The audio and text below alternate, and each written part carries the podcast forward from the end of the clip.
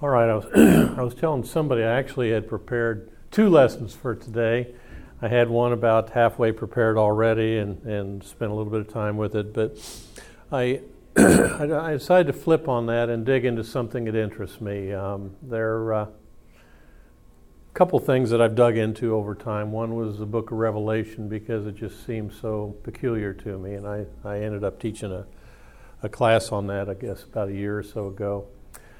Just based on the study results, because I found something that in the end of the day made sense to me. And when we studied from Matthew 26, when Jesus talked about his coming, that was another area of interest, because I know that some folks had decided Jesus wasn't divine because he blew it on his prophecy and didn't come when he said he was going to come.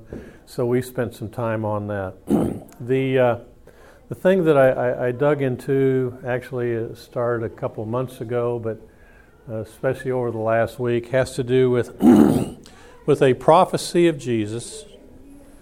I think it was referred to as the sign of Jonah. And by the way, I don't think I filled up the whole 45 minutes with this lesson, so I might let you out early unless you just have something really need to comment on, which would be great, because then I wouldn't feel so bad. Well, I don't know. I thought maybe if it only goes like 30 minutes or 35 minutes, I might tell Eric the thing obviously just cut off on me again. So I can't blame me for that. But what interested me had to do with Jesus' time in the tomb, because we read different things about that. Then some of the Pharisees and teachers of the law said to him, "Teacher, we want to see a sign from you." They were saying, "Come on, prove to us who you are. We want to see a sign."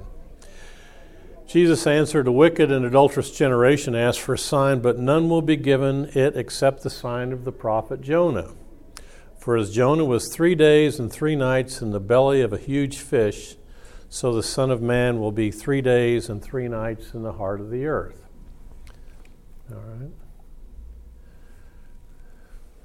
And here's a statement that Jesus made to his disciples after his resurrection. Jesus said to them, "This is what I told you while I was still with you. Everything must be fulfilled that is written about me in the law of Moses, the prophets, and the Psalms." There's a traditional chronology for the events of Jesus, eating Passover supper, his crucifixion, his burial, and his resurrection. And here's, you all tell me, is this what you remember? Thursday, Jesus eats the Passover meal with his disciples. On Thursday evening, he's arrested. He ends up being shuttled back and forth different places through the night on Thursday. On Friday morning, Jesus is crucified. I think it's from 9 till 3 o'clock in the afternoon.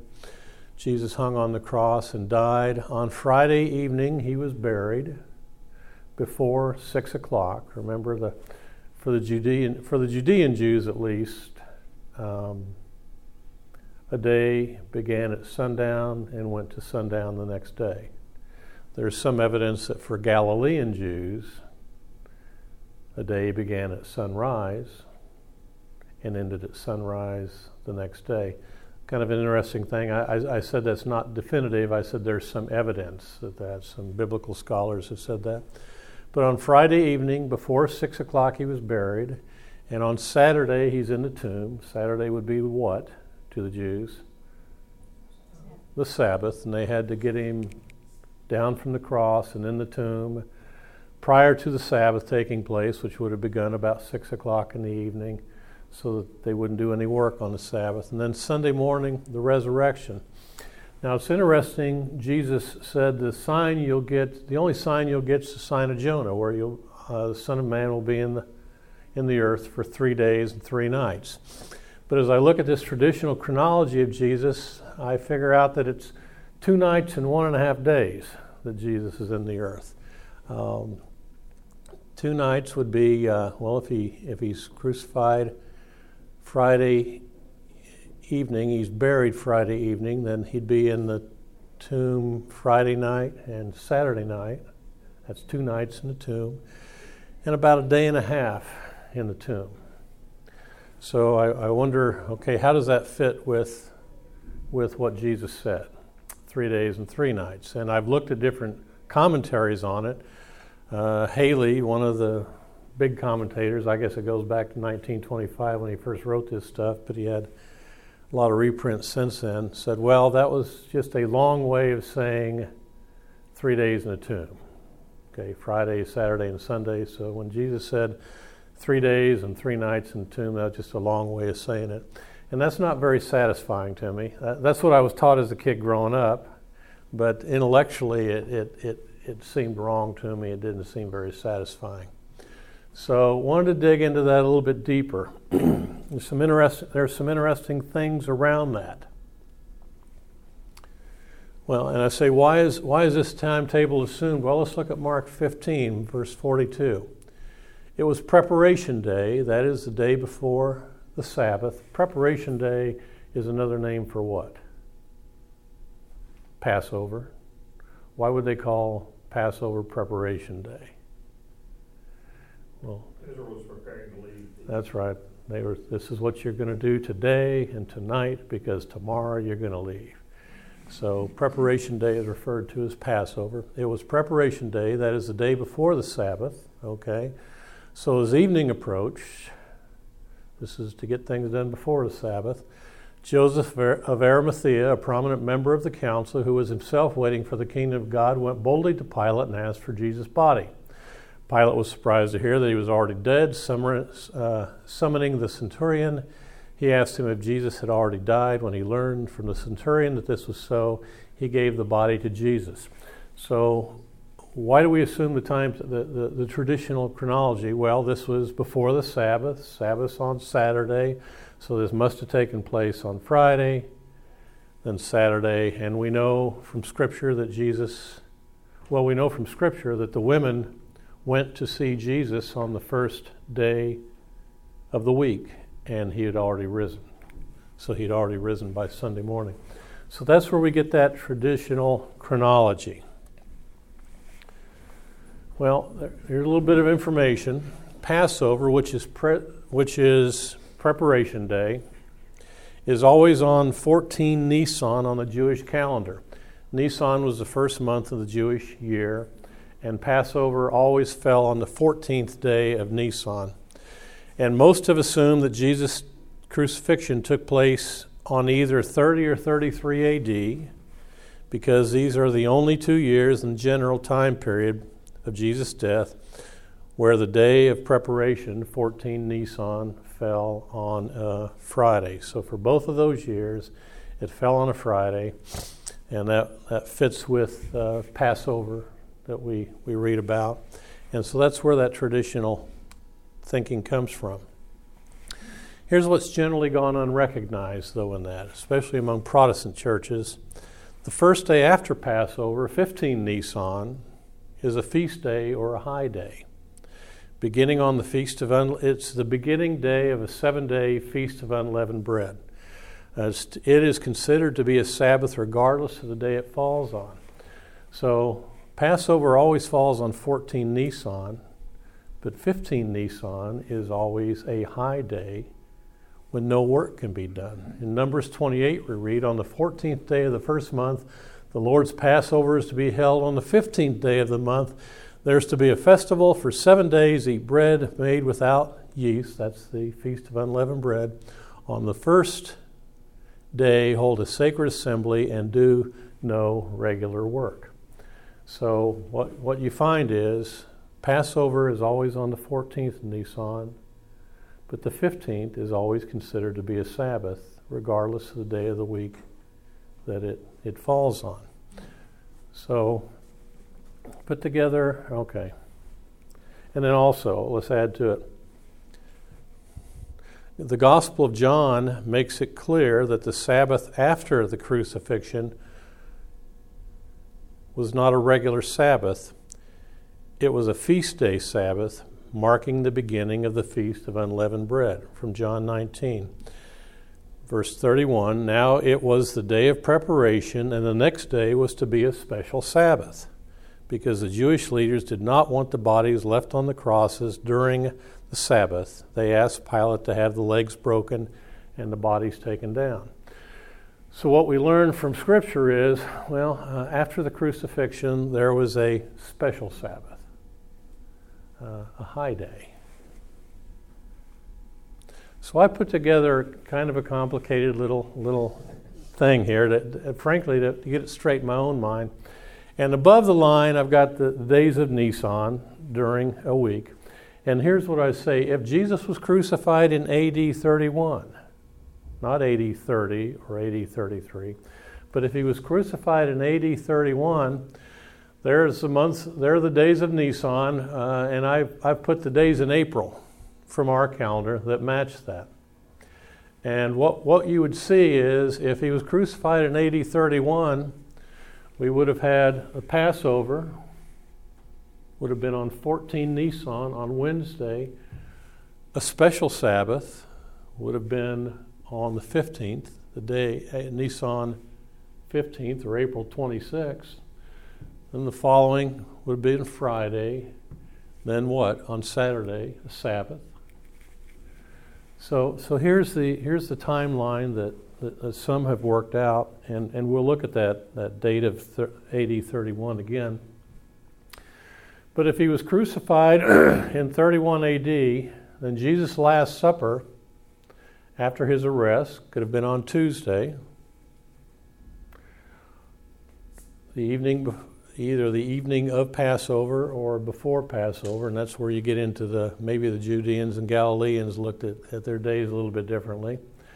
But Passover on Wednesday, with Jesus' crucifixion and burial taking place on Wednesday, but his body being taken down before the high feast day, the special Sabbath on Thursday, then Friday was a normal day, and then Saturday we have another Sabbath, and then sometime, probably Saturday night, but maybe early Sunday morning, a resurrection.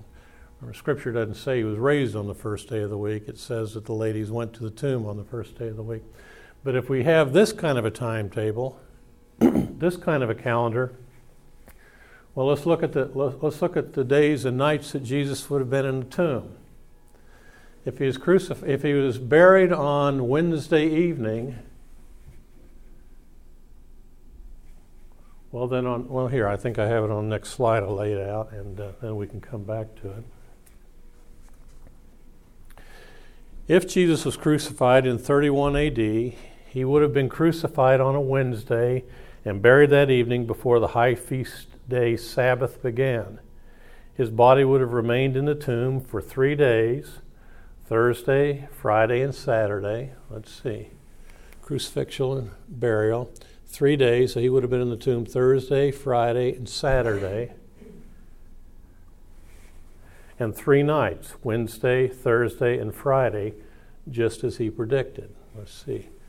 Crucifixion, burial here. So 3 nights would have been Wednesday night, Thursday night, and Friday night, with the resurrection sometime Saturday. That would mean that his resurrection would have taken place on Saturday evening, April 28th. To a Jew, that would place Jesus' resurrection on Sunday, the first day of the week, because the Jewish day begins at sundown. So a little bit different way of looking at it, but I think in looking at it in the past, we've kind of missed out on there can be 2 Sabbaths depending on when 14 Nisan, actually when 15 Nisan falls. Well, and here was a crucial clue, I think, for 2 Sabbaths we see. Different readings of what took place in Mark and Luke. When the Sabbath was over, in Mark 16:1, when the Sabbath was over, Mary Magdalene, Mary the mother of James, and Salome bought spices so that they might go anoint Jesus' body. So when the Sabbath was over, they went and bought spices. And Luke talks about it. Then they, the same 3, went home and prepared spices and perfumes, but they rested on the Sabbath in obedience to the commandment. Okay, so you have one writer saying When the Sabbath was over, they went and got spices. But then the other writer says, well, they prepared the spices, but then they rested on the Sabbath before going to the tomb. Well, how can that be? It's either a contradiction to me. Maybe, okay, different writers saw different ways, so that proves that it's valuable testimony because no two people see the same thing the same way. They kind of contradictory. Or if you have a Sabbath on Thursday and Saturday, as postulated up there at AD 31 they would have had, after resting on the high day Sabbath or Thursday, the ladies bought the spices on Friday, and then they rested on the regular weekly Sabbath on Saturday before proceeding to the tomb on Sunday morning. So what I'm suggesting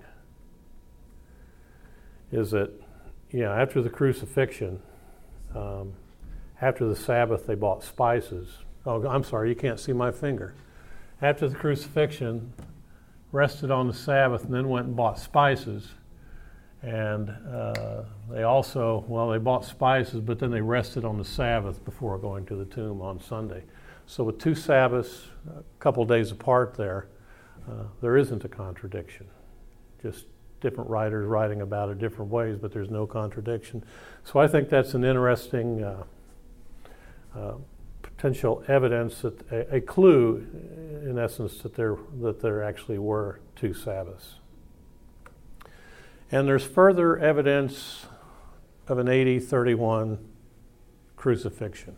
I'll put it this way. In his writings, Josephus, the first century Jewish historian, states that the last Jubilee that was celebrated in the land before the Roman conquest in AD 70 began in the fall of 27 AD. Josephus said the last Jubilee was fall of 27 AD. Who can describe for me the year of Jubilee, what that's all about? For a Jew, what was the year of Jubilee all about? If I remember correctly, that was when all debts were to be canceled. You weren't supposed to till the ground, let it rest. Yeah, they actually called it a Sabbath year.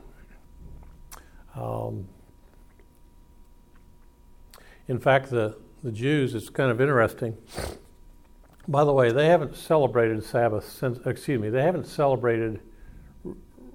really Jubilee since that time. If the last time they celebrated it was in 27 AD, one of the things they consider necessary to celebrate Sabbath is the Jews all have to live in the land. In fact, you're supposed to live in the area that was appointed to you, each tribe, back when Moses was involved. So that's when the year of Jubilee was established. Who remembers how far apart the Jubilee years were? 7 years. Pardon? I think 7 years. No, it was more than that, actually. Yeah. 50 or 40? Well, it was 49 or 50. I believe it was in the 50th year that they would have a Jubilee year. And the Jubilee year, you're right, you don't plant any crops. That would be work. You're supposed to save up during the years before that so that you don't have to carry out crops, you don't have to work. All debts were canceled. In fact, for the Jew in that time, they actually never even bought and sold property, because in the Jubilee year, the property needed to go back to the original owner, who was God. So I don't even own this to sell it to you. I don't even own this plot of land to sell it to you. I have it, I'm here because God gave it to us. But, so they didn't sell property. Now what they would do, they would lease it. I can lease it to you, because at the end of 50 years it comes back to me. So as the time got closer and closer to the year Jubilee, what do you think the lease did on that land? It grew less and less. It grew less and less valuable. If I'm leasing it to you for 50 years, you're going to pay me a lot of money over 50 years for this plot of land. If there's only 2 years left, you're not going to pay me a lot, because in 2 years it comes back to me anyway. So they had interesting notions about land. Debts were canceled. Slaves were set free. Generally, slaves were slaves because of debt, not entirely. But they couldn't even sell land, what we would call fee simple. They would do it as a lease because in their mind, it's not mine to sell to you anyway. It belongs to God, and God let me have it. But in 50 years, it comes back to me. The lease is ended. Doesn't mean I can't lease it to you again, but the lease is ended after 50 years, so Don't think 10 years before Jubilee you can wrap it up for 20 years. You can't. You can wrap it up for 10, and then we'll talk about the next 10 after the year Jubilee when it naturally comes back to me. So that's for the Jew what would have been the year Jubilee, which I believe, based on what Josephus wrote, the last time the year of Jubilee was celebrated was 27 A.D. 27 A.D. At least that's what Josephus wrote. From Luke 4, Jesus initiated his ministry, we read about. He went to Nazareth, where he had been brought up, and on the Sabbath day he went into the synagogue, as was his custom. He stood up to read, and the scrolls of the prophet Isaiah was handed to him. Unrolling it, he found the place where it is written, "The Spirit of the Lord is on me, because he has anointed me to proclaim good news to the poor. He has sent me to proclaim freedom for the prisoners and recovery of sight to the blind, to set the oppressed free, to proclaim the year of the Lord's favor." The year of the Lord's favor was a phrase used to describe the year of Jubilee. So what Jesus was saying was, the Spirit of the Lord is on him. He's been anointed to do this and to, among other things, to proclaim the year of Jubilee.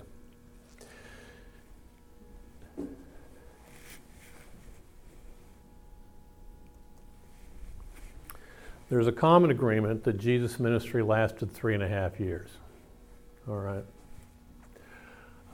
Josephus said the last Jubilee that took place began in the fall of 27 AD. If Jesus made this proclamation in the fall of 27 AD, his death would have taken place 3.5 years later in the spring of 31 AD, in which the Passover week had 2 Sabbaths.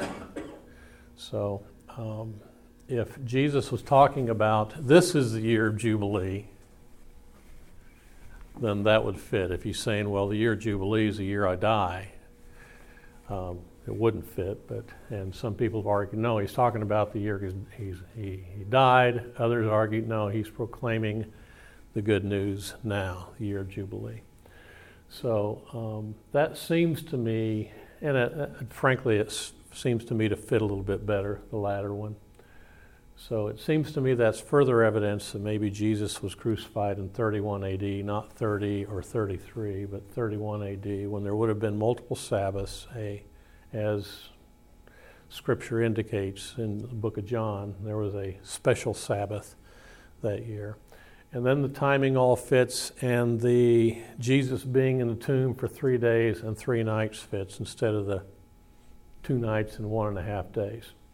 As I said, I've looked at a couple different commentaries on it. The other ones all say, yeah, well, in fact, Haley's even said, nah, it was just a long way of saying Friday, Saturday, and Sunday when he said 3 days and 3 nights. I never bought that because I thought Jesus was a little bit more exact than that. And he could have said any number of things if he was just going to be in the ground for a day and a half. So, take a shot at me on that.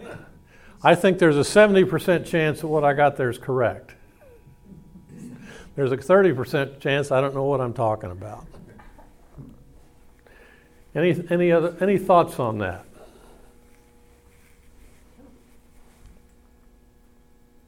It's very interesting. Yeah. I don't know. Did those things ever bother you like they used to bother me a little bit? So I think I've got Revelation, Matthew 26, and 3 days and 3 nights in the tomb figured out. I'll go on my quest for other ones. Angie and I talked about it last night. What else bothers you? But it holds together pretty well. Mm-hmm. Well, this It's kind of like when I looked at Revelation. I looked at a lot of different interpretations, a lot of different things, and I settled on the ones that made sense to me. And on Matthew 26, I settled on this is what makes sense to me and fits with the rest of Scripture. And this one makes sense to me and fits with what I believe Jesus said. So, like I said, 70%, maybe 75%. That makes good sense. All right. Well, I hope I dazzled you today. Just a minute.